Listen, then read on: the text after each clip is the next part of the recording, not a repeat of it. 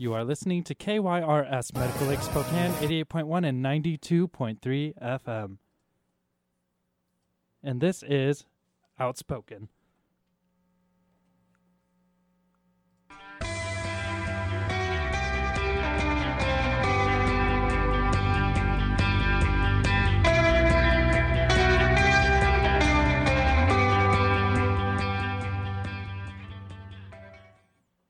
Welcome back. Welcome back. Another week, another Sunday. That's right. With the Outspoken Boys in studio live for your pleasure today. hmm for your entertainment. I know. So, hi.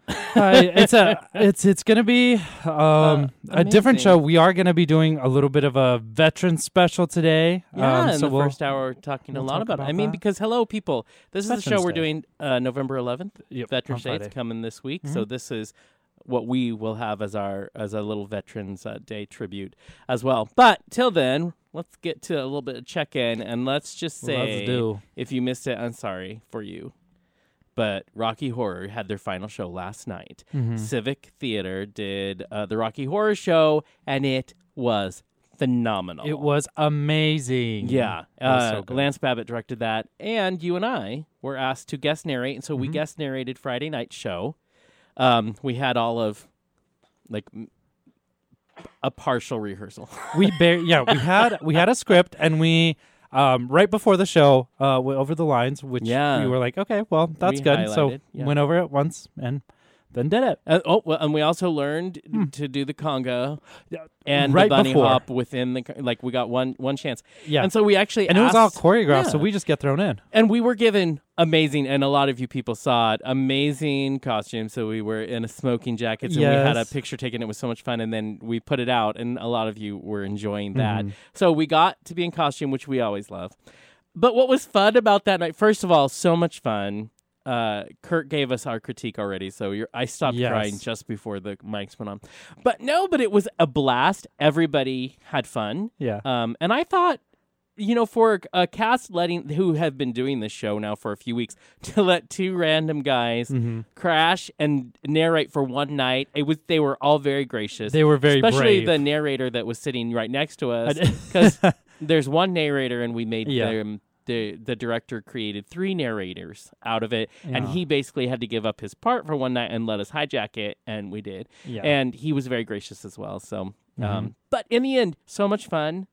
So it much was. It was. It was a blast and a half. And if you didn't make it, sorry about it. Sorry about it. Um, because it sold out every single night. It did. Yeah. well earned. That Mhm. I was. We were actually talking to one of the interns before the show, and I have to agree with him. Aaron was saying, you know, you're going to a community theater, which we. The good thing is they've always tended to to turn out good work, but when it's Rocky Horror, you're thinking that is a tall order. Yeah. And even Aaron was saying, and I wasn't sure what to expect. If it was going to be PG Yeah, or, and or you the and I got a- version, Oh, right, gosh. and we, you and I previewed, and we Yeah. and we had those same reservations. But once we previewed it, it we were in shock. And Aaron had the same. He was like, Mhm. "No, that they pulled it off." and they pushed the envelope They just enough. They did They well, did. more than enough. It was great. yeah, there were. I'm not, you know, not lying. There might have like I'm sorry. Second act, the bedroom Mhm. scenes Oh boy. with Brad, Janet, and Yeah. uh, Frank-N-Furter. I'm sorry. yeah. That was hysterical. That was. and, And, we have to sit there and not laugh. Safe for your children. Yeah. Oh, not at all. No. Unless you want to educate your children early on. Right. Well, about we were sex, told before because we had only seen Act One. We were Yes. told before, don't react when you see what goes on in the bedroom scenes. Mhm. Just don't. And it was hard because I caught myself almost, and then it was like, oh no, we're in Yeah. character, no reacting because it was that. awesome. Yeah, and then we met a guy that actually travels around the country to look Mm-hmm. at different Rocky Horror shows. Um, spiky rainbow hair, biker bear kind Right. of guy, and we had his our picture taken with him. We need to put that up. A very nice man. Yeah. Um, and that was fun. His hand might have traveled a little south on when we were taking During the selfie. picture. Like it started at my back and it ended up not on my back. So I just just to say he was a very nice guy, very sweet. But yeah, Yeah. that was that was fun.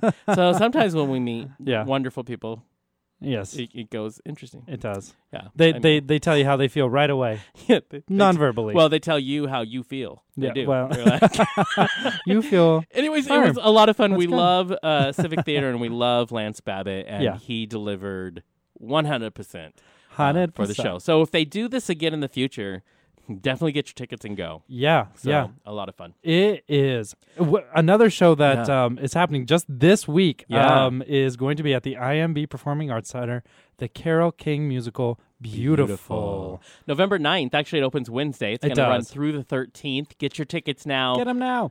Big hit on Broadway. Mhm. Coming to our town, always fun. Yeah. If you go on opening night, you can come say hi to the boys. We're going to be down there. Yeah. Um, and that's going to be a lot of fun. And then Northern Quest Casino, just a week from tonight, Olivia Newton John is playing on November 13th at Northern Quest. There are still tickets available. Um, gonna go. I've loved Olivia Newton John since I was just a little boy, Mhm. so we're gonna go see her. We are. Um, so definitely get your tickets now there. Um, and then in the our world, mm-hmm. Always lots happening in our There world. is. We always have different shows, and we like to have uh, the uncomfortable conversations. yeah, we're good. At um, we we are. So December uh, eighteenth, we are going to have the uncomfortable conversation about grief. And we're gonna have a local author on We who has are. written a whole book about grief and some other people, and we're gonna talk about a, a subject matter that is definitely uh, uncomfortable. It's definitely just you know, it's not fun to talk about. No. you shared with me yesterday. I thought in the you, we were texting, and I I uh, I found it fascinating because it's true, and you're like, yes, grief, my like least favorite emotion, Yep, absolutely. and yes. I, yes. I, I and think that's true for it's everyone. most people's Mhm. least favorite emotion, we don't talk about it. right. So, and the hardest part is the roadmap. I Mm-hmm. mean, it's you don't get a roadmap map to grief, but if we're not sharing, you really are just gonna have to discover it blind. Exactly. You know, and it's I mean, it's those moments of you're in Winco and you're crying for no reason, and you're laughing as, as well, and then there's strangers around, but so they think no you're one crazy. knows what you Yeah. think you're crazy. They think you're crazy, but Yeah. we don't talk about this, so you really don't know Right. What's normal. And those are the things we I want us to talk about. So we're gonna have those moments. As Mm-hmm. I'm well. excited for that. I love our uncomfortable conversation. I we always get into deep conversations that need to happen. Yeah, and people always So, have some good. interesting things to say. We love it when you comment on Yeah. those things, but some more maybe fun shows will be happening after that. Yes, they will. We will have a few holiday shows. We'll have our holiday show to um, kind of celebra- uh, celebrate our moments. We'll have a few of our past guests come on um, and just Just on just the talk. 25th itself, there is yeah, a it's show. on. Yeah, it's on Christmas Day. Sunday falls Yeah, on uh on Christmas Day this year. Yeah. So we are going to offer you an actual holiday show, like Mhm. on the A day. real so you can listen- There's going to be. yeah. You know, like you said, we're going to have past celebrities that we've had on. They're going to share their favorite holiday moments, and we're going to play music. we are. What their It'll be- favorite holiday song It'll be is. jolly. So it's going to go everywhere from classic holiday songs to, you know, hey, we've had some comedians on, so it could get weird. Yeah. I'm just telling you, but they're all going to be why these things matter to them. And I think that's that's Mm-hmm. it. I'm going to have my little onesie on and my little cocoa. And I'm just Aw, gonna your kick little back Coco. and have fake. I'm gonna move a fake fireplace in. It's gonna be fine. It's gonna be good. I mean, Yes, might as well. please. Let's just go all in. Hey, why not? Yeah, I put know. on. You could just put on the Yule Yuletide log. Yeah, the- that you the- just turn that TV turn it station on, and You're it's good. like, okay, and it just plays in the background. I so. love it. So, and I need little tiny marshmallows in my cocoa. And then oh, I Oh, feel I know. better. You know what's funny is we have hot chocolate and I drink it like crazy Yeah. right now. Yeah. Um, so I asked Cole to go get some and marshmallows. So Yeah. he gets uh the hot chocolate and that's all fine and dandy. And then he brings marshmallows and they're the big size marshmallows. you just I was get like, you one. can have fun. Bam. Yeah, it fits one in there. um, I was like, you couldn't have found even Right, the, the smaller little ones. tiny You- ones. you- the- for cocoa. Not Lucky Come on. Charms, just No. little tiny. Just- Also, was funny. what I enjoy in Yeah. my cocoa is either Kahlua or Irish cream because a little bit of a kick There never you hurt. go. And it is the holidays, so It sometimes is. you need it. You I- do need the kick just kick. to get through. That's true. Uh, also, New Year's Day, we're gonna have a fun show. Mhm. Uh, p- three years, our birthdays coming up. December 11th is birthday show. It is. December 8th, three years ago, was the first time we went live on the air. We are going to celebrate that by sharing with you some of our favorite clips over the last three years. That's crazy to And me. Three years fun. of this. I want to hear it just Mhm. because it's nice to remember when it was fun. No. Yeah, yeah. So we'll, it's nice we'll- to we'll remember who we talked to. Exactly. Yeah, Lily pull from way I- back. There might be Lily Tomlin. I remember Maybe, she maybe. was she was one of our she was our very first celebrity Mhm. interview and one of my favorite people. So um yeah, I don't know. I'm excited. It's going to be fun. Me too. It'll be it will be a blast. That's going to be a fun season for us. We were talking in the check-in that Sergey and I are very excited that we're going to go and see uh, Beautiful, the Carole King musical, when it comes to Spokane this Wednesday, going all the way through the 13th. And just for your listening pleasure and to convince you to go out right now and buy your tickets, we're going to have a cast member. She plays the part of Cynthia Weil. Uh, this is Erica Olson. Erica, are you there? Hi. Hi. Thank you so much for coming on. I'm excited. Thank you for having me. Definitely. Well, let's just start with telling our listeners, first of all, a little bit about uh, this show, uh, Beautiful. Can you give them kind of a synopsis? Sure thing.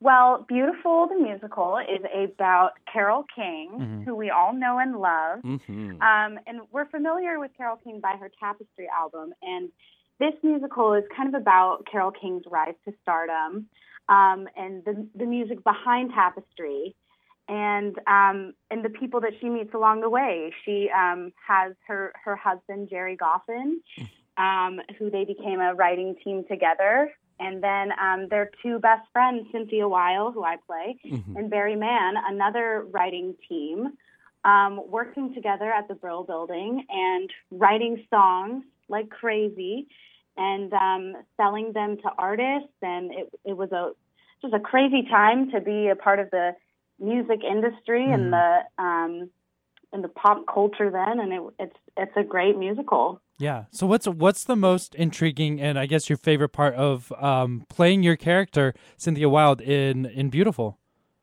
Well, I think what's so great about our characters is that they're all real people and that these are the real Right. stories behind the songs.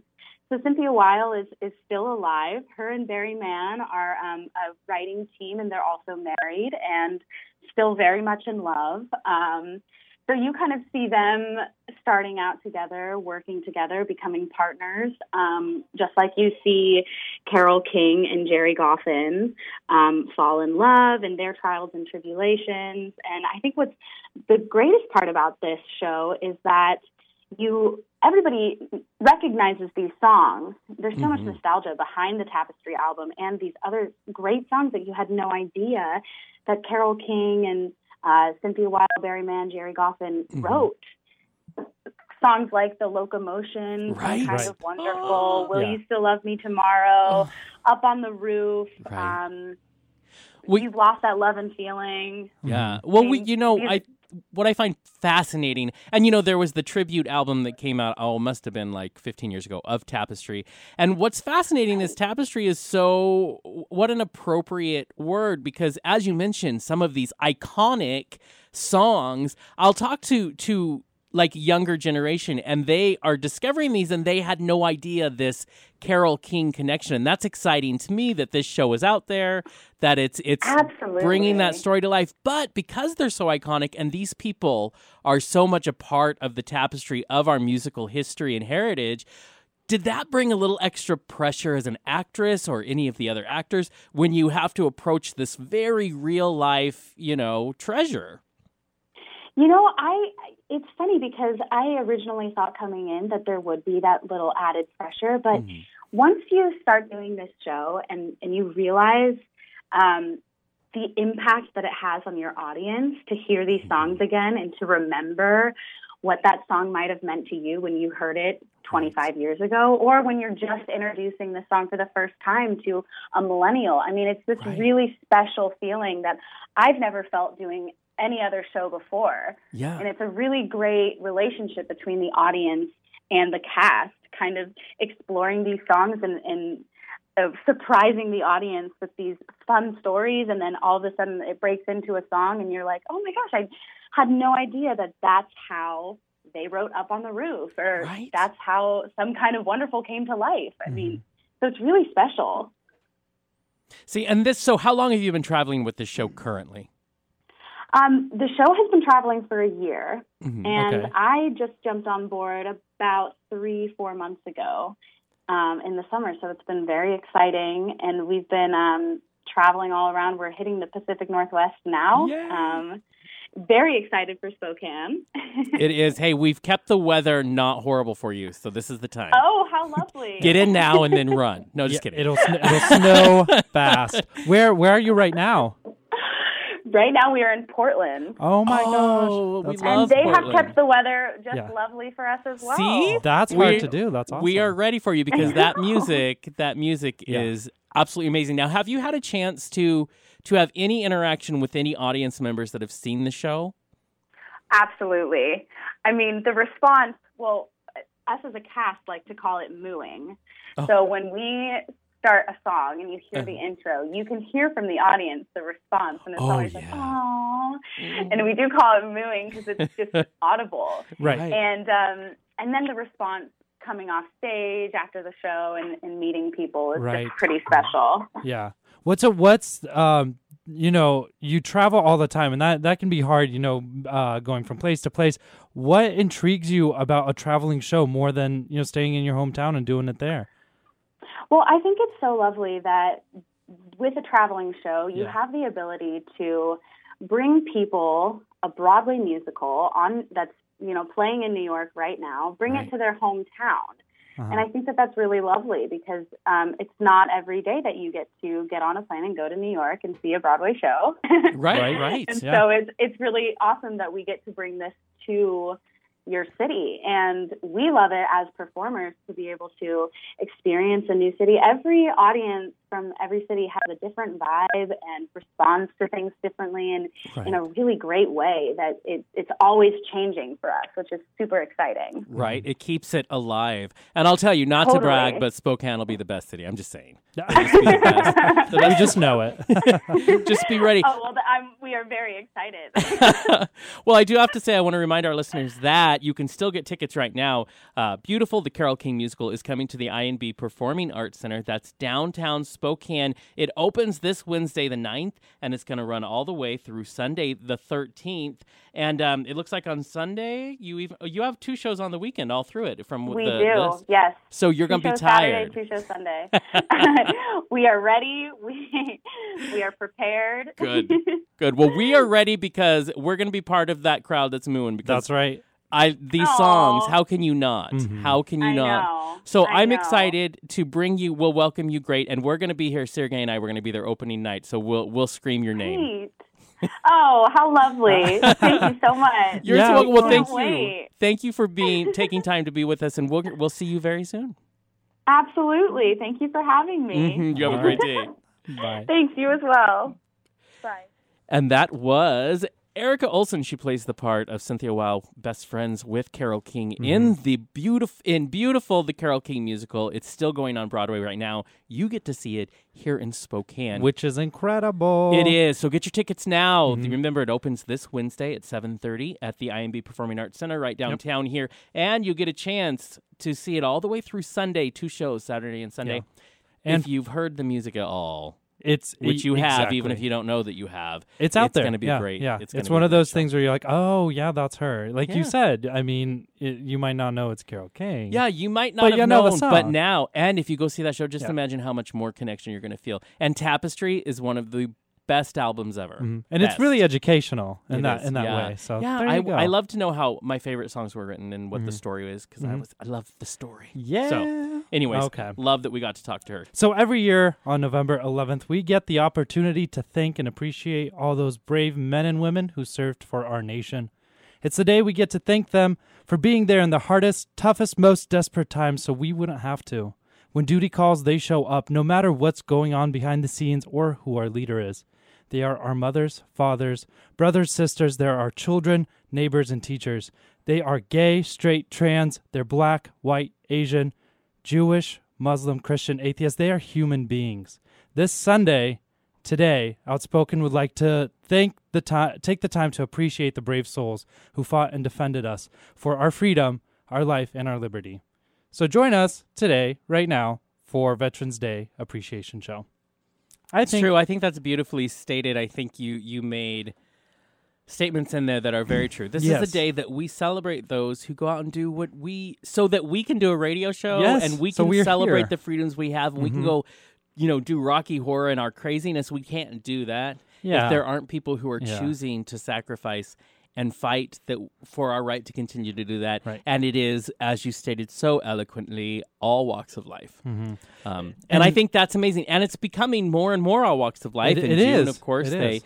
they struck down the ban on trans people, uh, you know, serving openly in the military, and that was a huge one of the last um, bastions of an old way of doing things. And of course, don't ask, don't tell. Uh, being struck down in 2011. Uh, lots have changed, but we want to talk about what it's like. First of all, not only to thank those uh, those veterans who have served, are Right. currently serving, or uh, are now out of the service, but to thank them all for that. And we're going to talk to somebody who's in the military here shortly. We are. Um, well, and and it's very. Uh, I, I mean, here in the U.S., these people fight for you know our freedom and our um our, our liberty. But I think it's really important to note. You said um, for their decision to fight, and that's really key in the Yeah, they U.S. choose to make it is a choice. Yeah, it's a calling for them. It's it's their decision. They want to do like it. a country like Israel, you Exactly. are required to give two years You are when you are of age to the military. You Yep. don't get a choice. These are people who have chosen and many uh, countries to like in that military branches. exist out there. Yeah, so we Mhm. really, really do have to thank them because it's not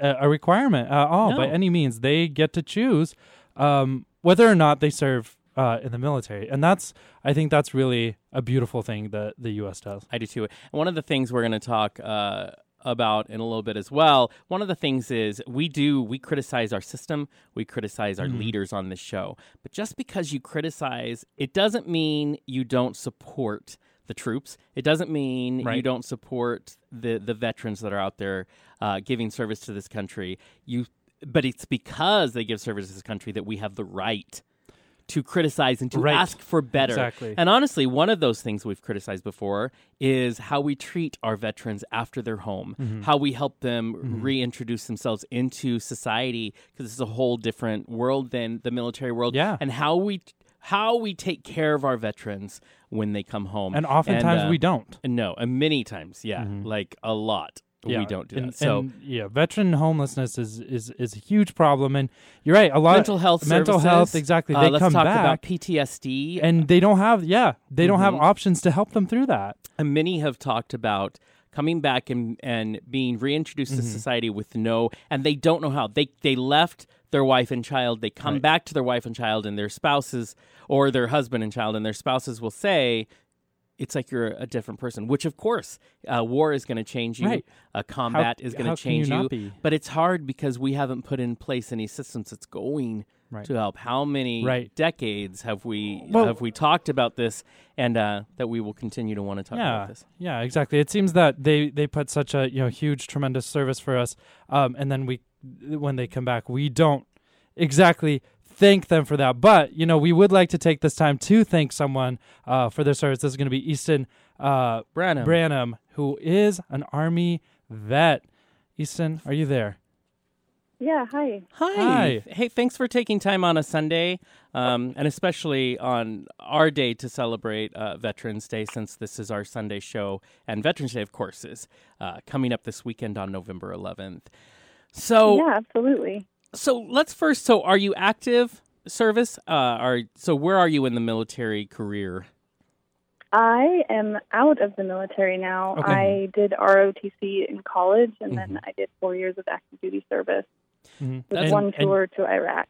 Oh, oh, okay. okay. So we were And just then- talking uh, about. First of all, we want to talk about what it's like to be a part of the LGBT community. Because so you were in, uh, you know, pre all of a lot of rules changing, and then and then post. What was it like to be part of the LGBT community and be an active service member?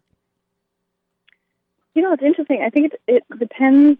A- A lot of people will maybe don't understand the the rank structure of the military. So my experience was being an officer hmm and being a woman and being a lesbian Mhm. um, at that time, which would be very different than if I was, say, you know, enlisted, um, a woman of color, et cetera, because those tracks within the military are very different. So for Mhm. me, I was stationed in Germany initially, and I had a lot of autonomy as an officer that enlisted folks don't have, and that's why I kind of make that distinction. Um, right.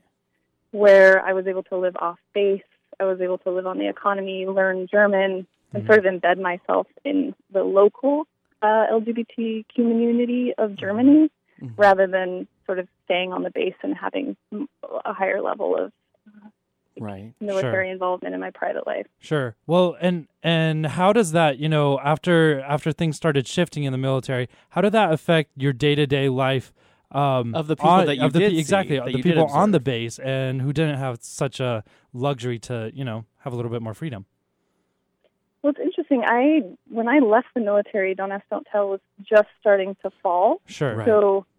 Um, you know, the soldiers that I knew that um, sort of reached out to me, and there was there's, there was an unspoken code Right. where you know my soldiers would confide in me or ask me questions um, that were uh, LGBT, and um, I think that there was a certain level of unspoken trust that you would build Right. with one another, but it was also very hidden.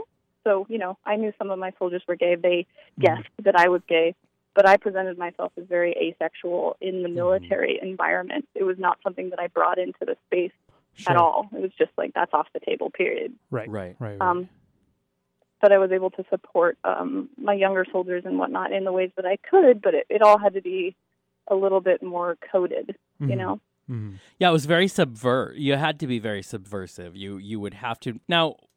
As you look at the things that have changed, I mean, even just as recent as back in June, when the Pentagon announced that they were dropping the ban on trans people serving openly, so much. And you mentioned, you know, just getting out just when the Don't Ask, Don't Tell uh, was shaking and, and about ready to fall as you look now back and you have this different perspective from a from a different uh, viewpoint, what's it like to look at that and see such huge changes happening in our military?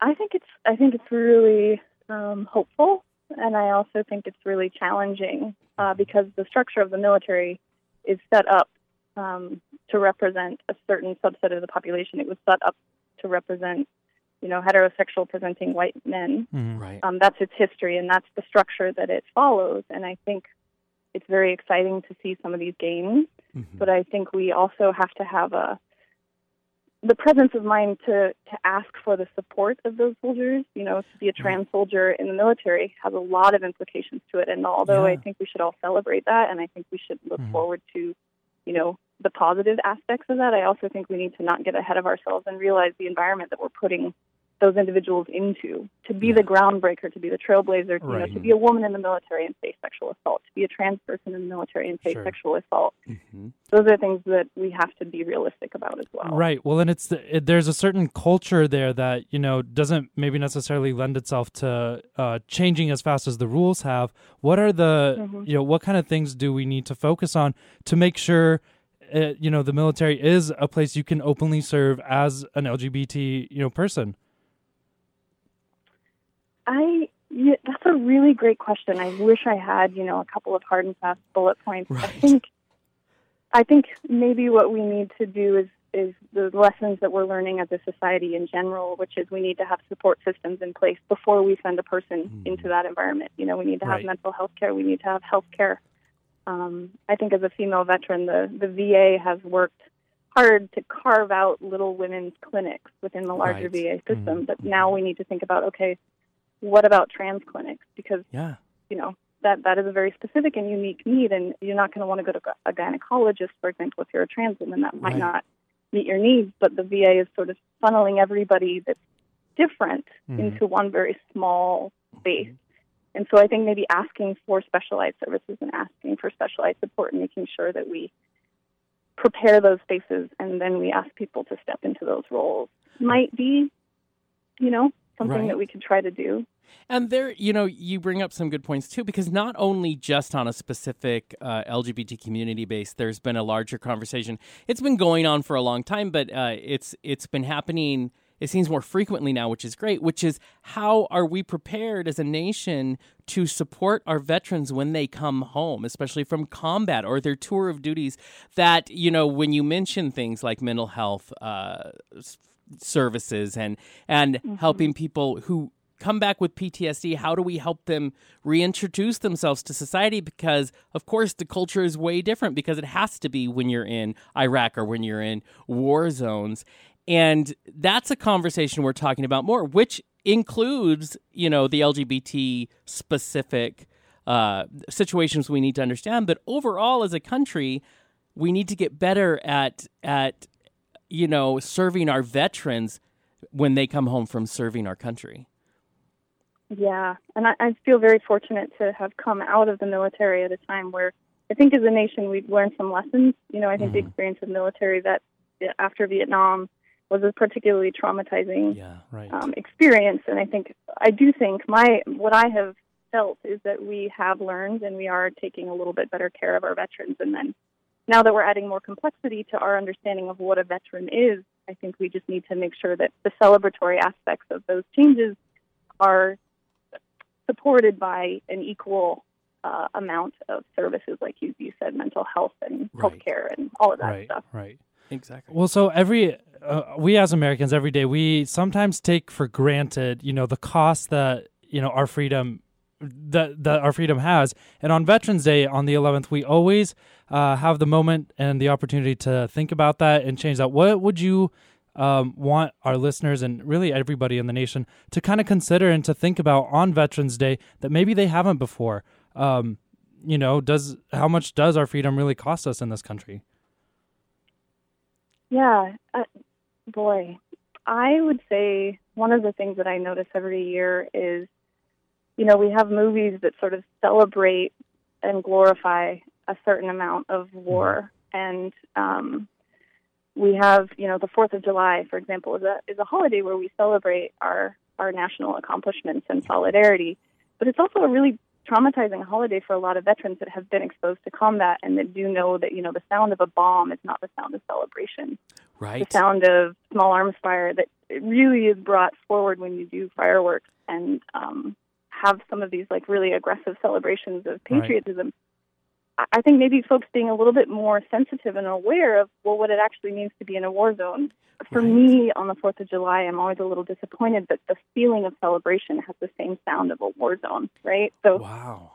that's Huh. fairly specific, but Sure. maybe ways that we understand uh, those of us that are veterans that went and and served. hmm War is not fun or beautiful, and our culture tends to focus on the aspects of it that are really exciting or Right. or glorified. And so maybe if we could have a little bit more reflection on being grateful that we've never, as a nation, post colonialism, haven't experienced Right. bombs dropping over our heads, and Right. that some of us though have, and that creating those moments of celebration that feel like bombs dropping over your heads are not in fact um, patriotic to Wow. Veterans. For example, for some, I mean, you know, I can't speak for all veterans, Right. that's Sure. But I have to say th- that is amazing because you are right. And Yeah. that is, as you know, coming from these two guys sitting in a studio, uh, that's a, an amazing thing to think about because we, because we have not been in the military, that doesn't, that isn't the first thing that comes to mind. And what an amazing perspective uh, that I think is worthy of contemplation. Yeah, we at you least know, need to be and we don't of it. have those conversations Right. as openly as we should in the society of what you know of that of you know Yeah. our celebrations sound like war zones you know and, and maybe maybe that's not the most appropriate way to to take a moment and celebrate those who who have fought for our right to to do these things and uh, i want to remind everybody that we are uh, speaking with easton branham and one of the great things and we want to thank you for is that you know you you were kind enough to come on and have a conversation with these two crazy guys and just mm-hmm. that have a conversation. You mentioned bullet points earlier. The point of this conversation is to just have a real dialogue with someone who is a real veteran and so you know that's amazing to us that you're you're you're willing to kind of roll with with us because we come from a whole different perspective and there's some naivete and that's what we want to know things that we should be aware of as citizens uh, because of course we want to honor it. and one of those questions we were talking about earlier was we firmly believe we can support our troops and our veterans and it doesn't mean we don't we don't criticize the way we treat them when they come home or we don't criticize the way certain you know certain choices were made like pre dropping the ban on trans uh, in the trans individuals in the military that you you and fellow veterans have created a space so that we can be free in our in our opinions and our dialogue. Do you feel though that ever we as Americans maybe go too far? With our opinions. Yeah. Do you ever th- feel that that's a thing, or do you feel like you know, no, that's part of the part of how we we should do things here? Because some people get I- criticized that you know, oh well, yeah, but you guys go too far on your critique of the the U.S. But where do you fall as a veteran on that spectrum? Mm. I I actually feel that um, one of the most dangerous things is an unwillingness to have uncomfortable conversations.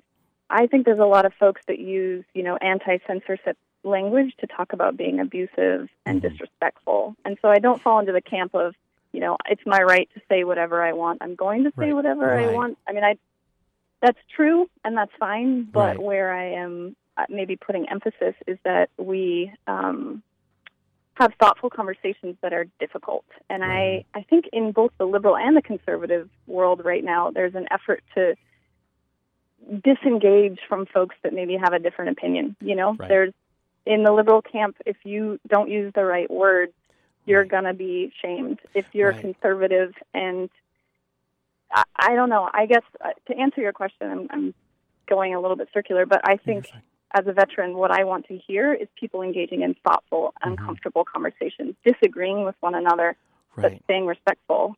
exactly. Which Yeah. is an art form that most It- certainly is not. We, do all not- don't know how to do it as much as we don't know how to used disagree.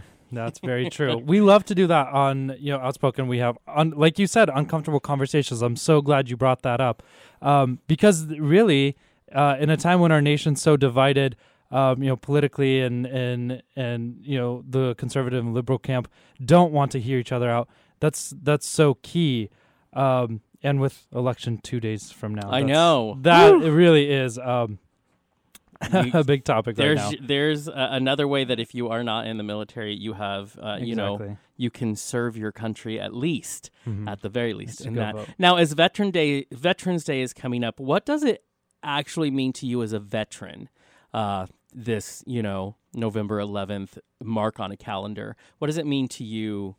Because it's supposed to be a celebration of you and your your uh, fellow veterans. Um, it typically is a day to reconnect with friends that I served with Mhm. um, and to remind, I guess, one another of the bonds that we have and the. The, I mean, the military is problematic in many ways, and the military is also uh, a very amazing microcosm that is progressive in others, right? And so I think um, being able to reach out to my friends and my fellow soldiers that I served with on that day means a lot to me. In terms of the national recognition of the holiday, I have to say I'm underwhelmed Mhm. um, because I don't think that the conversations that we have that honor veterans also honor the trauma and honor the difficulty and the sort of the terrible nature of war that I think as American people we need to discuss more Mhm. what it means to send people into that situation and are we doing it because we have to are we protecting corporate interests are we you know having a knee jerk emotional reaction to our you know our patriotism so Mhm. uh, it's again it's the level of wanting to have a little bit more uncomfortable conversation Right. while we're supporting and respecting and honoring the service of veterans i think that's really important I think that's amazing. And one last question before we we let you have stop having to have this fun conversation with the boys, which we love that you have been willing to do and we appreciate. If we could do one thing on November 11th just as individuals in this country that that you think would be a wonderful way to honor uh, veterans, what do you think? What would be your suggestion? Um, I would, I would honestly, and this is just off the tip of my tongue. Mhm. Um, I would say get involved in something happening in your local community. Mhm. For me personally, the best way to honor my service would be to uplift and and do volunteer work in Mhm. your local community that says, "I love my country. I'm willing to Mhm. put in some time to address problems that we're having right now." And I think we as a country are having uh, a, a, a waking moment to realize that everything is not okay and that we have a lot of issues of racism and Mm-hmm. sexism that Donald Trump is really elevating at this Mhm. point. So let's let's be really thoughtful and caring of ourselves and our neighbors and try to make the country a better place. I think that's what I would like to have happen on Veterans Day.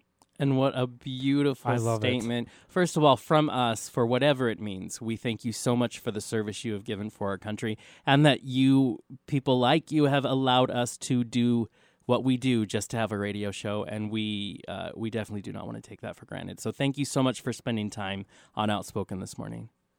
Thank you very much. I really appreciate the opportunity. Oh, our pleasure. And you have a wonderful Sunday and a great uh, Veterans Day connecting with your, your friends. Thank you. Thank Thanks you. Take Okay. care. You too. And that was Easton Branham, Army vet, um, who served in uh, the U.S. Army right as, actually, Don't Ask, Don't Tell was falling, Was falling um, apart. for yeah. four years. So we thank her for her service. And yeah, and that, that- was an that was a great conversation. I, I think. actually enjoyed that conversation, and it wasn't. Um, first of all, wasn't scripted by No. any means, uh, and No. it was. I think she gave us a lot to think about. It wasn't Mhm. your typical you turn on the media and they have a very specific way they want to do their veteran show and how they want it to be. Well- and it was just a real conversation Exactly. with a woman who served our country who said, "This is what I would like us as citizens to think about." Mhm. Just think about, Mm-hmm. you know, what she really was saying was, I want us to learn to be compassionate to each other, Yeah. understanding where our veterans come from, understanding each other more, and to just, like we like to say on the show, just be better. Yeah. Just be better. Be better. And, And what a beautiful true. statement to make to have this is the reality. You asked, how much does it really cost? Mhm. And um, the price is extremely high. Extremely high. I don't think Extremely we, we realize that it costs we don't talk about it. lives.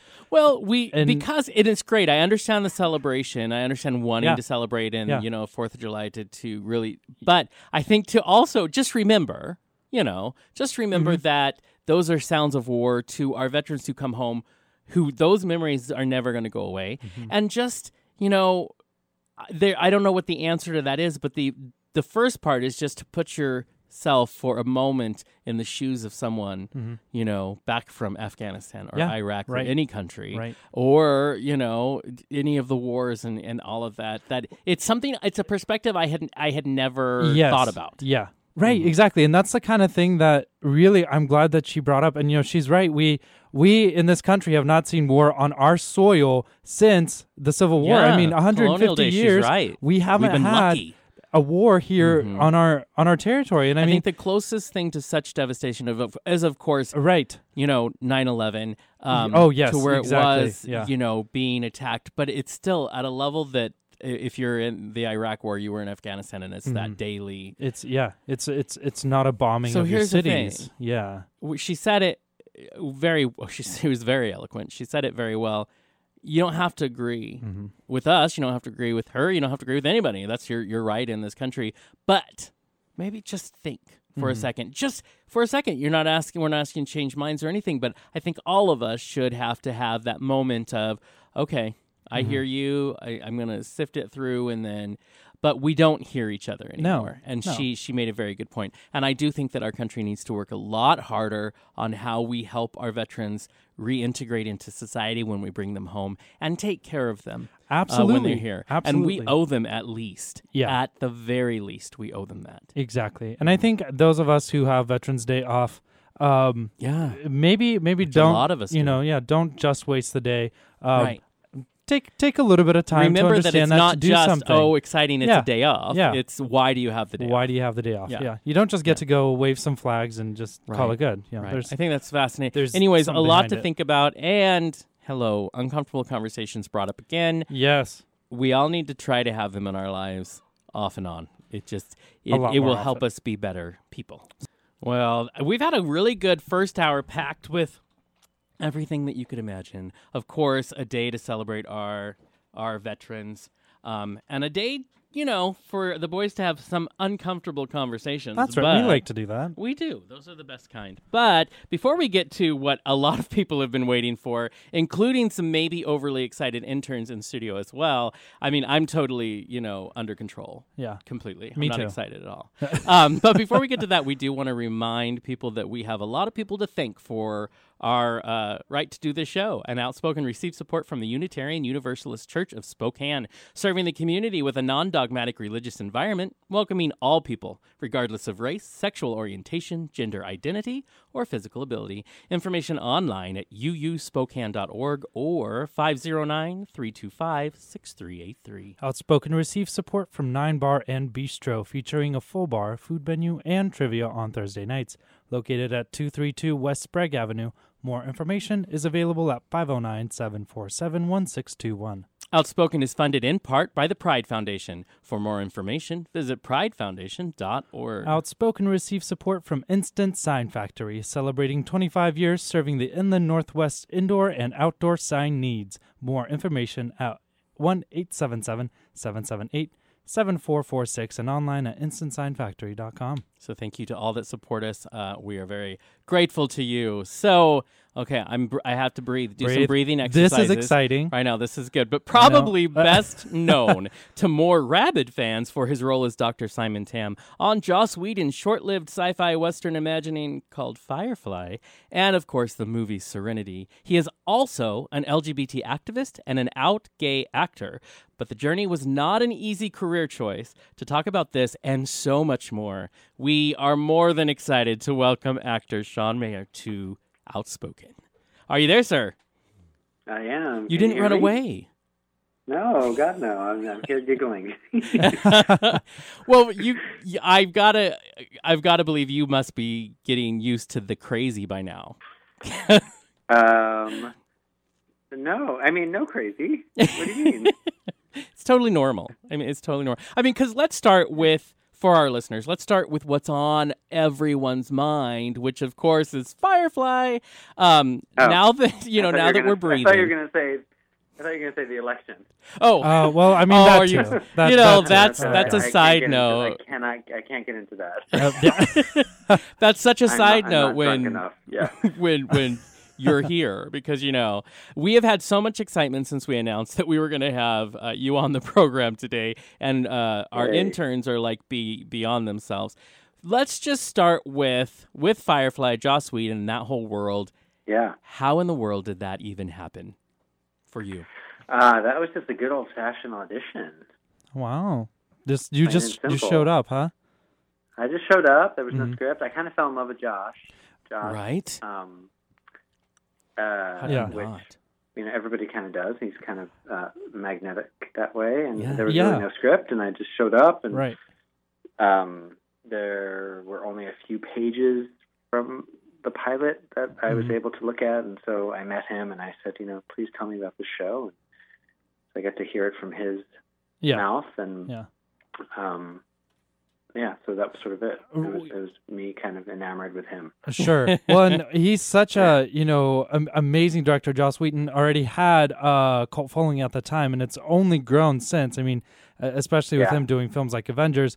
What was it like? You know, meeting him and being in awe, and then working with him, um, not only on Firefly but Serenity as well.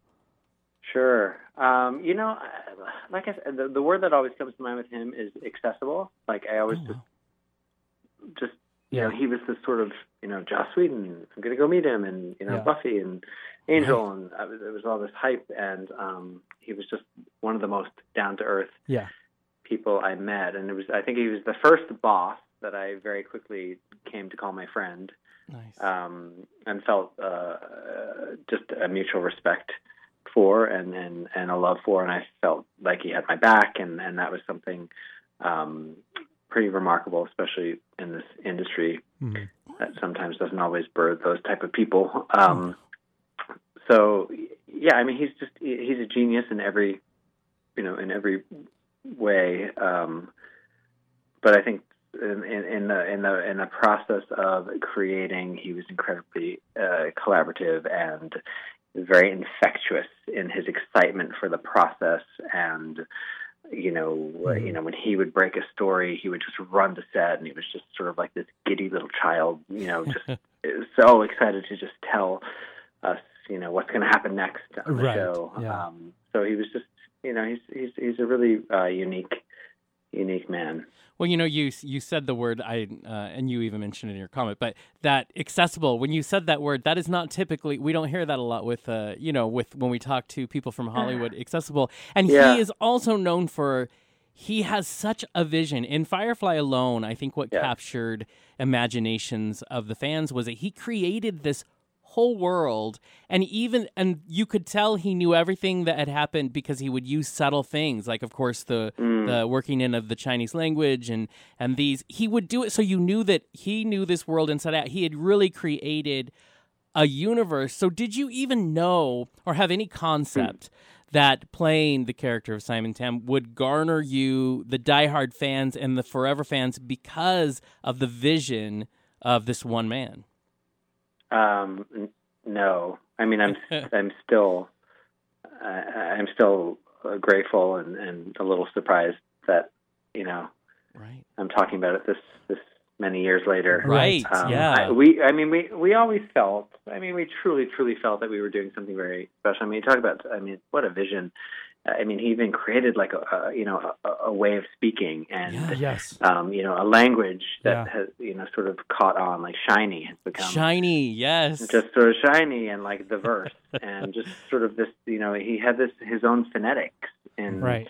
uh, the way he wrote the, the dialogue of the characters. Uh, it was so specific. Mhm. Um, I think, and I think it again, it just sort of speaks volumes. And what I fell in love with was sort of this this notion of you know what if. Like it wasn't like oh you know now we're in the future and there's lasers and aliens and we're Right. like you know you know we're jumping into portals. It was sort of like what if you know, essentially we used up the resources on Earth, and you know, uh, China and the United States grabbed two of the biggest planets, and we, you know, you know, did what we could, and and there was you know, people who it, people who didn't, and, and it was just sort of, to me, it was sort of, um, uh, there was something very feasible about it, which I loved.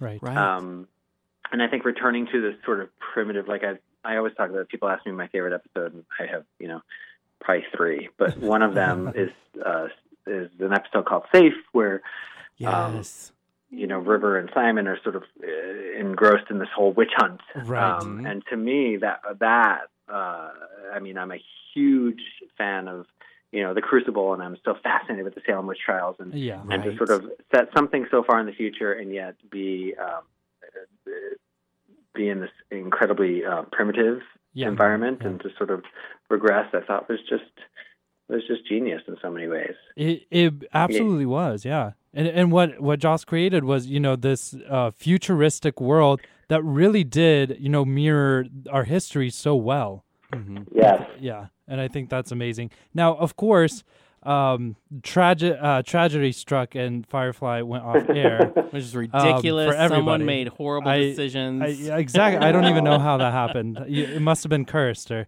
I don't know. Um, but then follow up movie Serenity um, was made, which which all of us fans appreciated. What was uh, it like doing that big switch from TV show um, and and episodes to one complete movie? Yeah. Uh, you know, it's so funny. The biggest difference was we were now on the Universal lot, hmm and on the Fox lot, the southwest corner of the lot, when you were on the cargo bay, was where you went if you had to go potty. uh-huh. And then on the Universal lot, the northeast end of the of the um, of the soundstage was where you had to go potty. So every now and then, you you hear someone sort of go like, "Oh no, damn it!" You know, because you realize they went all because you know sound stages are pretty big. Yeah. You know, so if you're go even if you have to pee and you're going to one corner of the sound stage, you're like, "Oh, It's a man, I whole go journey to go to. Literally, like you have to go to the entire other diagonal opposite end. Okay. And that really, I mean, we all joked about that because that was the only difference. The cargo bay and the ship was built, Yeah. you know, to a T. It was, it was so, uh, it, Wow. it, it was kind of, it was, it was freakish. We, you know, we all Right. showed up on set and we were like, oh my Yeah. god, it's like That's gonna change. Although we know this is brand new because we know they tore down the other ship. Yeah. yeah. Right. That- I that's have to say that I was mean- probably the best, most unexpected answer. yeah, I mean that was really the only difference that the toilets were in a very different spot, and so Right. every now and then we'd all giggle because somebody messed up again. You know, somebody went to the wrong door, and you'd hear it because they echo so much in the sound stages. But also, the ship was built um, when we were shooting the series. Uh, it was cut up more, so like Uh-huh. you know, if you Mhm. exited the infirmary, you know, the set kind of ended and, and the Right. ship continued, and the, the you know the dining room was on a whole other soundstage. And um, when we shot the movie, uh, they they built it more as a whole, so the ship was just sort of more one Right. big giant space, and you kind of went from room to room, which is you know as an actor it's so lovely. Right. um, Yeah. to have that, Just that flow. set. Um, but in terms of, you know, returning to the characters, and uh, again, Joss directed it and wrote it, and, and, and we were all in the same company, a lot of the same crew members. Um, for a lot of us, it was our first feature film, uh, so there was, you know, of course, all that pressure, and we were all super nervous. Right. I just remember us all being like, "Oh, it's not that Right. different than, you know, when we shot the show."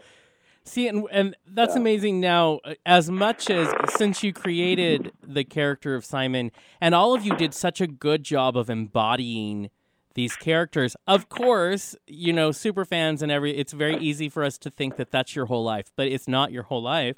I know that's shocking to you to hear. Let's let's go and dig into your life, because up until that point, you were still in the closet as an actor. Yes. How did you Yes. keep your two lives at that point separate? Um, you know, gosh, it was it was really difficult. Um, it was really um, destructive in many ways. I, I I didn't realize like what a disservice I was doing to myself, Mhm. and um, I just thought, oh well, you know, that personal part of me doesn't really matter right now. I'm just Right. working so much, and I'm going to be fine because I I booked another series or another movie or whatever. By the time I um, by the time I got Firefly, I was actually so tired of this this dual way of living, and, and it wasn't dual. Like it was like I would go to work and sort of put on this hat of like you know closeted guy, and then if everybody said, "Hey, let's you know let's get grab a drink after Mhm. work," I would I would I would go out and I would still be that person. So it was like it wasn't like oh I'd go to work. It was like oh I was, I was then it was then like bleeding into like you know so I was exhausted, and when Sure. I got Firefly, I think I was just sort of done with like trying to pretend like I was like you know if this this group that I I grew to love and um, felt like if they knew who cares and I was at that point I just wasn't putting on the facade. I mean I, I truly used to you know call you know my best girlfriend or whatever and, and say hey you know come to this event with me with these Oh, cast wow. members and I would put on this whole front Right. um, but by the time I got to Firefly, I was tired of, of doing that, and I didn't pretend. I, I'm pretty sure Gina, Morena, Jewel knew without me, you know, because they just are such intelligent, Yeah. conscious, evolved girls, you know, and and um, I think so.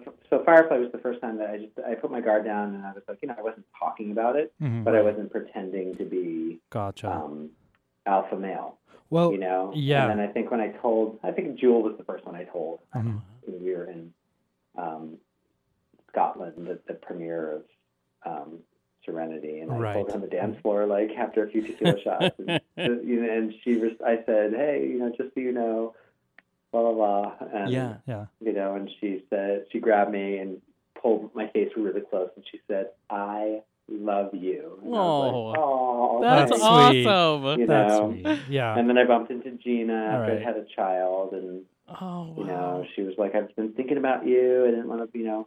I think everyone just sort of wanted to, like, sort of. I think they knew it was a, Yeah. a big deal, and yeah. you know, I hope uh-huh. it's come further now. You know, Right. I, I hope there are no not a lot of actors. Like I was told by you know publicists and managers, and you know that I was a Yeah. young man, and Mhm. I was young when I you know first started working. Sure. really, Yeah. You don't want to um, pigeonhole. green and scared, and I just sort of was like, okay, okay, uh, yeah, I'll, I'll totally, Yeah. you know, just Well, and kind of fa- wait for a little while. Yeah, right. And fast forward from you know your Firefly days to 2011, you played uh you know on the show The Playboy Club. You played a closeted gay man in a sham marriage with a Playboy bunny who was a lesbian, also closeted. Yeah. You know that's and that's really when you chose to come out so publicly Yeah. with your sexuality. Um, you know what what changed for you to to make that step and to say no, this is it. This is this is my time to shine. Um, Um, you know, to the whole dad. world. being being a dad, plain Being and a dad. is my daughter. Oh. Um, that I just sort of was like, I can't, I can't possibly. hmm You know, I, I took, I took like almost three years off to be a stay-at-home dad, and then I was coming back to work, and you know, Playboy Club. I think she was, so she was four then, around three or four, and I, I remember thinking, oh my God, this is so crazy. Like, Yeah. how, how on God's green earth would I be able to explain to her that there's something about our family oh, wow. that I need to somehow keep secret to better my career. That was sort of like I'm I'm going against everything I'm trying to instill in Mhm. her as a parent, and Yeah. I'm living a whole different life. And and it wasn't like it wasn't a spontaneous decision. I think at around you know when she was it was two years in the making where I was you know I talked to my husband about it. right. Right. You know because after being a stay-at-home dad and coming back to work, and I was not feeling terribly inspired by everything Right. I, I was reading, and I was like, well, maybe this is because I'm a dad now, and I, you know, I'm not, you know, and I, maybe it's just a role I'm looking for or whatever. And there was just this sort of this nagging Mhm. something, and then it sort of dawned on me, and I was like, you know what? I think I'm going to use, you know, my years of fear of, of, of being in the positive, of being so scared and sleepless nights, and thinking I'm going to be fired by studio executives because I'm gay. I think that is going to be, you know, that's going to propel me Mhm. into coming out publicly. And so we talked about it for a while, and I talked about, you know, my manager and publicist, and you know, my publicist dad, you know, been married to a man for, you know, he's in his sixties, and Oh, you know, so I had a, a wonderful team who was like, you know, of course we're behind you 100. percent You know, Right. we were just waiting for like the right opportunity, and I think with the Playboy Club, given that role, Yeah, it that was sort of- storyline. it was kind of a no-brainer. If, I mean, I, I just thank the universe for that one. because- Well, and you mentioned the fear, which I think a lot of we've talked to a lot of you know very successful actors, but who also had those moments of they were told so many times that you're going to get typecast, you're gonna you're not going to have the roles you want, and of course it's easy to get to get lost in that fear. Did you though find any of those challenges? Were there some of those whispers out there when you came out, Um, or how was your how was the transition? You know, when I came out, I truly didn't. I don't know. Like I was getting older, and I thought, well, maybe I'm so mature and and more comfortable in my skin that I truly, um, I, I honestly didn't care. You know, I think Right. I I had thought that maybe you know Mhm. ten years earlier. Like, well, if somebody doesn't want to hire me because I'm gay, like I don't care. Right. Right. you know, and I think that was more sort of like me just sort of preaching. But I, I truly was like, you know what? If someone doesn't want to hire me, I don't care. Like, I don't want to work with that person Right. anyway. And I know there are people out there that are going to hire or are not going to hire me um, because of my sexuality. And I truly now, as you know, a dad of two children and and an evolved um, gay man, I can say I, I, I just don't care. Like, I don't, I don't want to work with those people. Right. Sure. That wouldn't be a Um, project for yeah. you, anyways. Yeah. Yeah, Mhm. and it was so interesting because um, you know it, uh, I, I knew, especially with the Firefly fans, all the brown coats. Like I, I, Yeah. I knew there would be a lot of ton, a ton of support and love when I came out, um, Right. and I kind of had a hunch that like you know ninety nine percent of them knew already. Right, Um, right. But uh, you know, but I didn't. I mean, the influx on social media. I mean, that that was the one that that day that you know, Entertainment Weekly Yeah. released the story. I was, Mhm. I was the, that was the day that I was like, God bless social media, because I was reading everybody's you know response, and I didn't. I was not prepared for the the amount of you know Right. Twitter feeds and Sure. all that. But and the thing that I loved about that, which of course love and support from the fans, um, but my manager kept reaching out to me and being like, "Hey, just so you know, you know this executive over here, you know, at 20th Century wants you to know how proud they are and Oh, that they loved you already and they're only going to fight harder for you. And you know, this casting director called out of the blue and they just want you to know that they're like in awe of your decision and you know Oh, that's amazing. kudos to you. So there was a lot of stuff like in the industry, like a lot of you know people who hadn't even not even you know they weren't even on my radar who Mhm. Right. you know had had sort of like reached out to me via you Sure. know my reps to sort of say you know bravo, which Yeah. was lovely. But Yeah. it was it was funny at that point that was the question that came up. What you just asked was Mhm. like you know Are they going to be whispering? So you're not going to be Right. cast And I was shooting, you know, Much Ado About Nothing with Joss, Yeah. Right. you know, right. which was a very hetero Very. role where I was, Yeah. you know, making You were out such a with womanizer. Hall. Yeah. I know, and I it was such a secret project that Yeah. I couldn't talk about it. Mhm. You know, but that was everyone was asking like, so do you think? And I wanted to be like, well, Joss doesn't think so. You know, like, 'cause I'm, do- I'm doing this role now, like so Yeah. there. Right. Um, but I haven't really, um, yeah, I haven't really noticed. Yeah. I'm Well- not sure. Well, do you think you know that positive response that you received is that is that a sign that things have changed in Hollywood and you know they're a lot more open and people don't really Oh have my to worry about you know typecasting anymore or what, what what do you think is going on there? I mean, goodness, I would hope so. Yeah. Um, I, I mean, I get more frustrated when I don't get a gay role that goes to a straight actor lately. Right. you know, it's like it's it's so funny. Yeah. Um, And that I a real conversation that's going on right now. I know Yeah. that's a big conversation, right? Yes. Yeah. Especially with the you know with the trans actors. too. Exactly. Exactly. But that's a whole other. yeah, you're right. Um, That is. But Um, it does but look yeah, I mean, like I- yeah. Does it? Yeah. Well, I mean, from your point of view, Well, we're hoping looks it's like, yeah. you know we and what's so funny is we we talk to actors all the time and we really will get all sorts of answers and some believe that there is this concept of a gay glass ceiling and some believe you Mm. know you, you look at Matt Bomer's career or anything like that that may that maybe it's not there I of course we always want to side on the side of hope and be like Sure. no I think it's good but Mhm. it Yeah. it seems to be still in that very ambiguous area where they're it's still a little murky you know what i mean? Sure. yeah.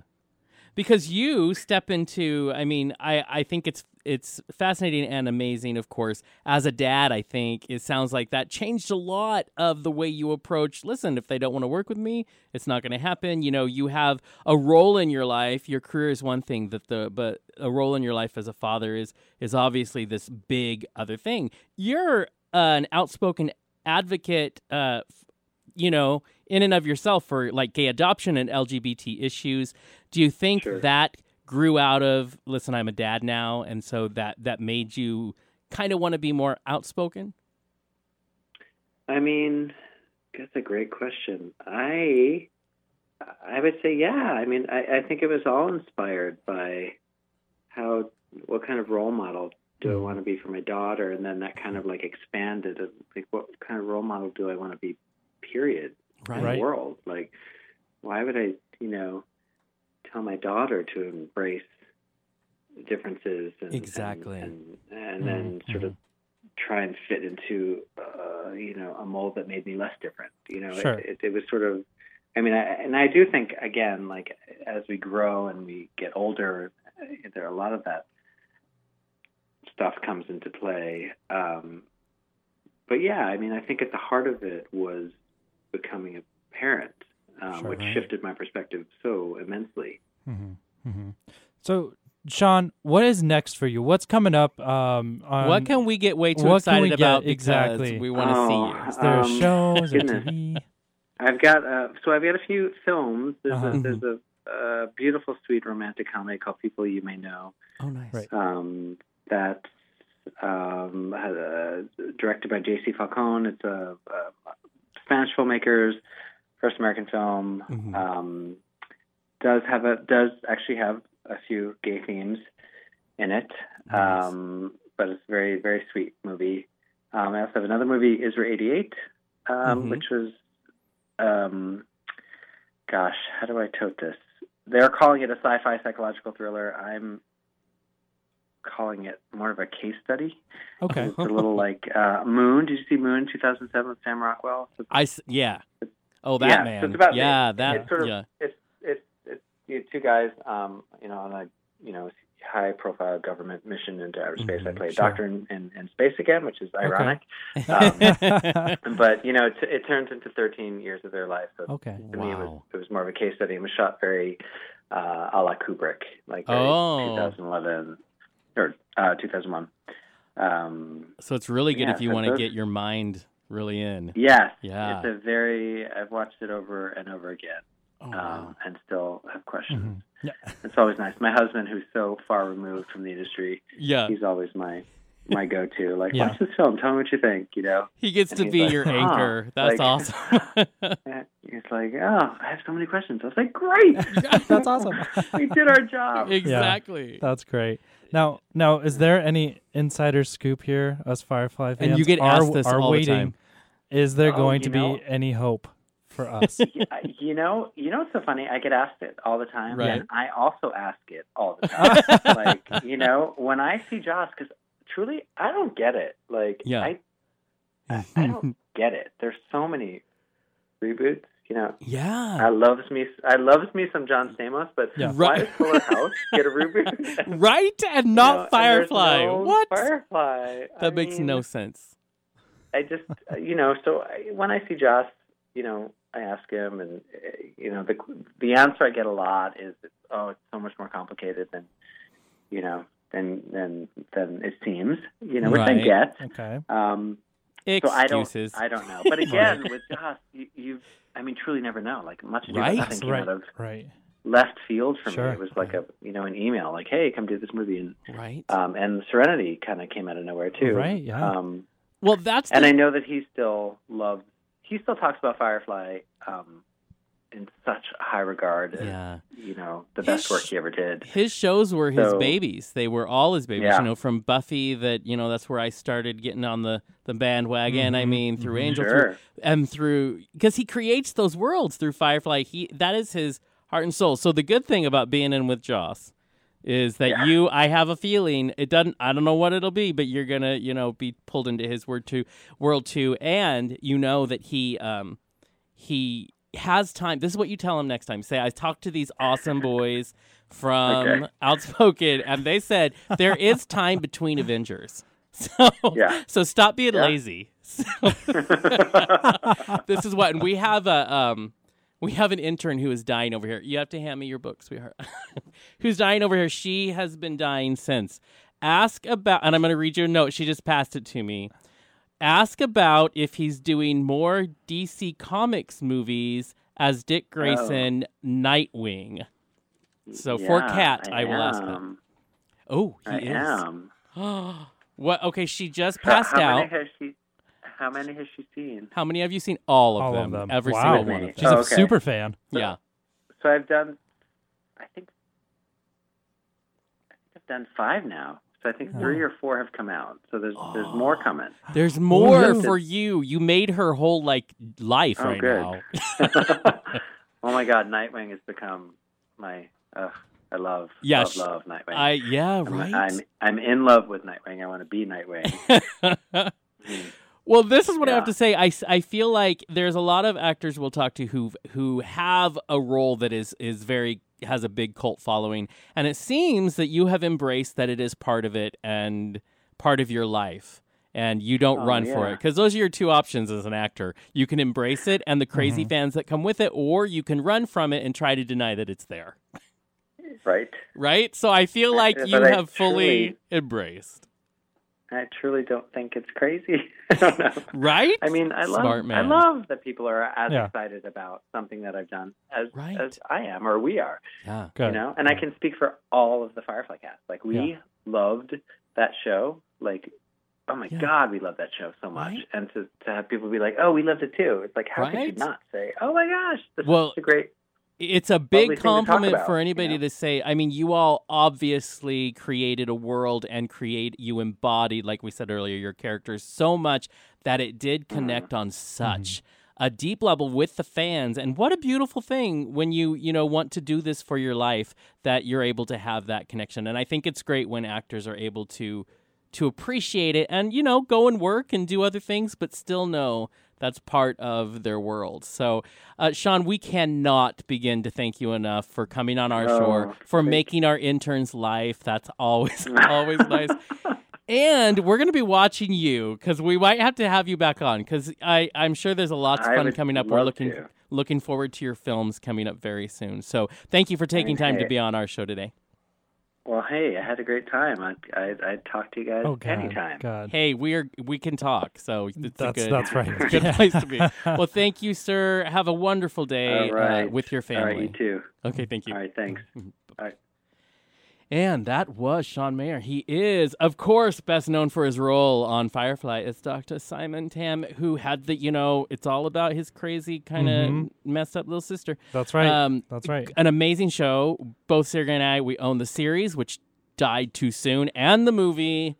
Um, Yeah, and I would, it- and I oh, agree with him. You can reboot Full House. But Yeah. why is there no? Firefly Why is there no? Firefly here? Much Come on. It is much more deserving. I'm, I'm I sorry. agree. Sorry I about agree. it, Candace Cameron. But much more deserving is Firefly. I think everyone should go. It's on Netflix. Um, It should go binge watch it 30 billion times this I week love it so, that the ratings go high. It's so high that they need to Sky redo it. high. And I get that Joss is doing some amazing No, things right it. now with the Avengers. But you know it. what? The the movies there's there's some downtime. Yes, Down exactly. Joss, are you listening?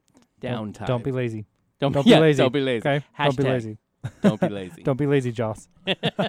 Lots of fun interviews today. Of course, in the first hour, we spoke to Army veteran herself, Easton Brenham, who uh, actually hails from the coast, uh, the Seattle area. We talked about things we need to think about about our veterans on this Friday. This Friday is the holiday, not just a day you get off, which is wonderful, but why you get it off is something to think about. So that was fun. We talked to remember you can go out and you can go to the INB Performing Arts Center this week. It's Wednesday through Sunday. Mm-hmm. Um, you can go see Beautiful, the Carole King story, and we talked to, of course, the actress Erica Olson, who is playing Cynthia Weil, who is Carole King's one of her best friends. Um, but they're coming to Spokane. So, hey, if you love music, uh, if you love Carole King, even if you don't know you do, you probably do. Just Uh, go see it. Go see it. It's going to be a lot of fun. Really, Yeah, bottom I'm line. excited. And there's something really important you can't forget to do this week. Just Yeah, it's coming this say. Tuesday, and all Right, of y'all that? That sounds. What is it? Need to. Yeah, it's what it, the eighth. It's the election. It's Go vote. election is finally here. Hey, listen, even to those who are just to get it over with, just vote. Just get Mm-hmm. It done. Just 'Cause I get think well, Be a political nerd or so- not a political nerd, we're all tired. I know.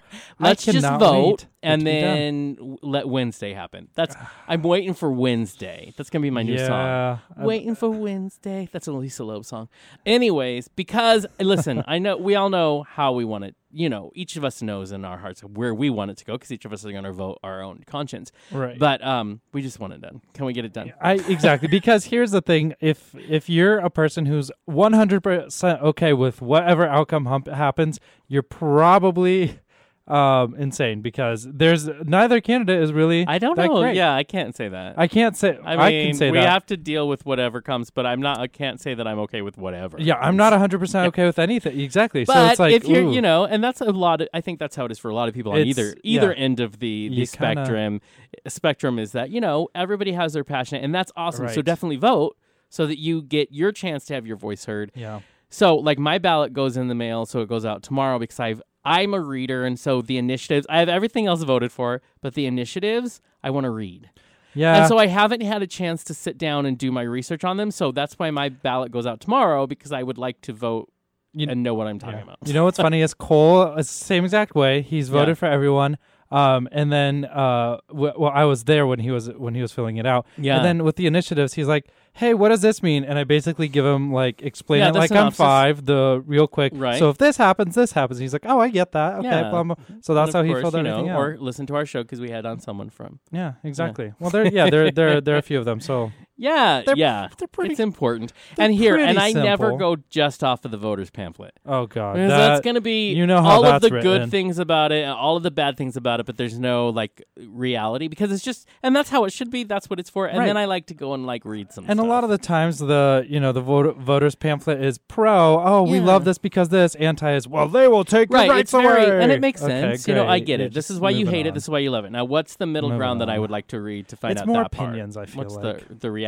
Our Yeah. voter pamphlets are very much opinions. We give opinions every day of the week, And that's fine, on but- our show once a week. So but I can would they like to just go read based some. on facts. Yeah, though? that's the kind of what thing. I look for. Yeah, yeah. Yeah. So, anyways, remember, send them out in Washington. You can send them out. Some of you probably already did. Yeah. Uh, and, And- I I will do it Monday when election's Tuesday. But let's just get them out. Yeah, that's perfectly know what I fine. mean? And you know what? Go. A lot of states, um, Washington's one of them. You can just mail it in. Um, a lot of states have early voting. Go do that. Go do, Do that. it, do um, it, You don't have to wait do till it. Tuesday to vote, Yeah. and especially when it's so close. Oh, it I is. cannot believe it's we are. It's neck and neck. I don't really think anybody can call where it's gonna No, go. and and there's you know there's a lot of um, people out there who are doing their predictions and they're all over the board. I don't think and you can predict you at this point can't. because let's right now. You if you're can't. predicting, it's just because it's what you want. right. You know what I mean? And so I would love Listen, to predict, but I the fact is we don't know what's going to Yeah. happen. I So you predicted the entire election by sending my ballot in with everything marked off. Exactly. That was my That was your prediction. prediction. Because that's Here's what I the other thing: is uh, we cannot play the song on our show, and we cannot really say the title in No, full on we our show. cannot. But you know what's funny is Funny or Die Yeah. got a bunch of celebrities together, and they did a kind of a We Are the World type song called something that you have to go to our Facebook to find out. Um, Basically, go vote is, yeah, is the synopsis There you of go. the. There's the G you rated have version. to vote. Go vote. but it's hysterical. Like honestly, either way, it's funny. yeah, it's So hilarious. go watch it because it's a lot of fun. We're going to be putting up one from Amy. Um, Amy Schumer. Amy Schumer she's- later, she's funny who too, also talks about how your voting is actually public record. Like you can look up your neighbors' vote. You can just see Mm-hmm. Oh, if yeah. they voted. You don't see who they vo- what they voted for. But she's like, so don't come in on Wednesday morning and tell me that you voted because I'm going to look. Yeah, exactly. Like I'm You're so gonna glad know. I voted. Uh, You're gonna look it up and be like, let's have a talk. No, Yeah. you did not. You- Don't tell me you voted. Just be honest. because no, I looked. Th- and I, I, love that Amy Up. Schumer, so I love her. think that's hilarious. Well- we'll put that up later today. yeah, I love that. It's a fun. What uh, somebody commented on the video that we already put oh, up. they didn't like it. Uh, they did not like it, so they told uh, they they hoped that all of the actors would also leave the U.S. um, after if the Trump election, won. right? So that's Which fun. is basically a nice way for him to also say he hopes we do too. yeah, and that's okay because we won't. No, I will mention Sorry we did it. not delete that comment We because we understand that not all y'all are, are going to agree with us. So I thought I thought it was just cool that he even Yeah. took the time to say two words. I know. You know, to us. I know. Thanks. sweet. Thanks for Thank So you. I think that was funny, and yeah. So that's hey. So sound off. What's your opinion? That's what the whole point of our That's social right. media is for. Mhm. Is go tell us whether you would like, you know, whether that's your opinion or what it is. But it's you know funny. what? Okay, you know what's funny? We The- only really quick. We only delete if it's disrespectful. That's right. Comments that we won't stand for, We or won't. if it's hate filled. Yeah. But disagreement is fine. Exactly. Yeah. Come on, be be opposed to us. Yeah. Um, w- w- real quick, back to the public record thing. It's really funny you mentioned that. Yeah. Um, everything you know, your criminal record is is public Yeah, record all of it's on there. public, yeah. Um, so it's really funny. I I looked up Cole just to see. yeah, I You're looked because trolling we your were talking boyfriend. talking about it, and he was Yeah. like, I didn't know that, so I look him up. Um, found found a lot of junk So on he's him. a felony, oh, huh? Yeah. He is a felon. oh yeah, he's a he's a He's, a not felon. old enough to have done that much. No, no, just you know a bunch of things. I of mean he's speeding legal. Let me say that. But Yeah, yeah. oh, that's sorry, sorry, I that'll outed you, Cole. Speeder, Speeder- speeding tickets out there. speeder out there. So it's it's I fun. Look that. up your neighbor, I um, or I'm gonna. look someone up I'm on gonna look up uh, maybe Matt Shea. I'm, I don't know. There I'm you go. saying, you can do it. You well, I already know a lot about him, anyway. yeah.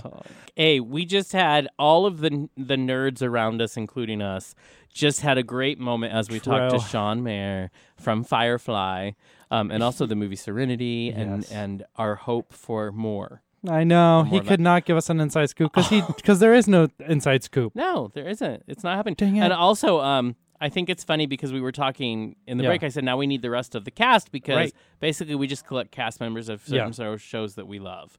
So, so that's happening. Just saying. I mean that's okay. I'm okay with that. If we love the know. show enough, let's I know let's we have almost have almost interviewed every cast member of the Big Gay Sketch Show. Yeah. and we're going to continue to do that. that's that- that's right. Now Firefly is our next cast to collect them all for. Mhm. I love it. Um, don't forget, next week is your favorite time of the month. It is Doctor James, uh, Doctor Damon L. Jacobs, not a real Not a real doctor. Um, But he is a licensed relationship and sex therapist. That's right, So he is. It's not that he's not licensed to do what he does. He Yeah, just he's just doesn't have a doctor. a doctor.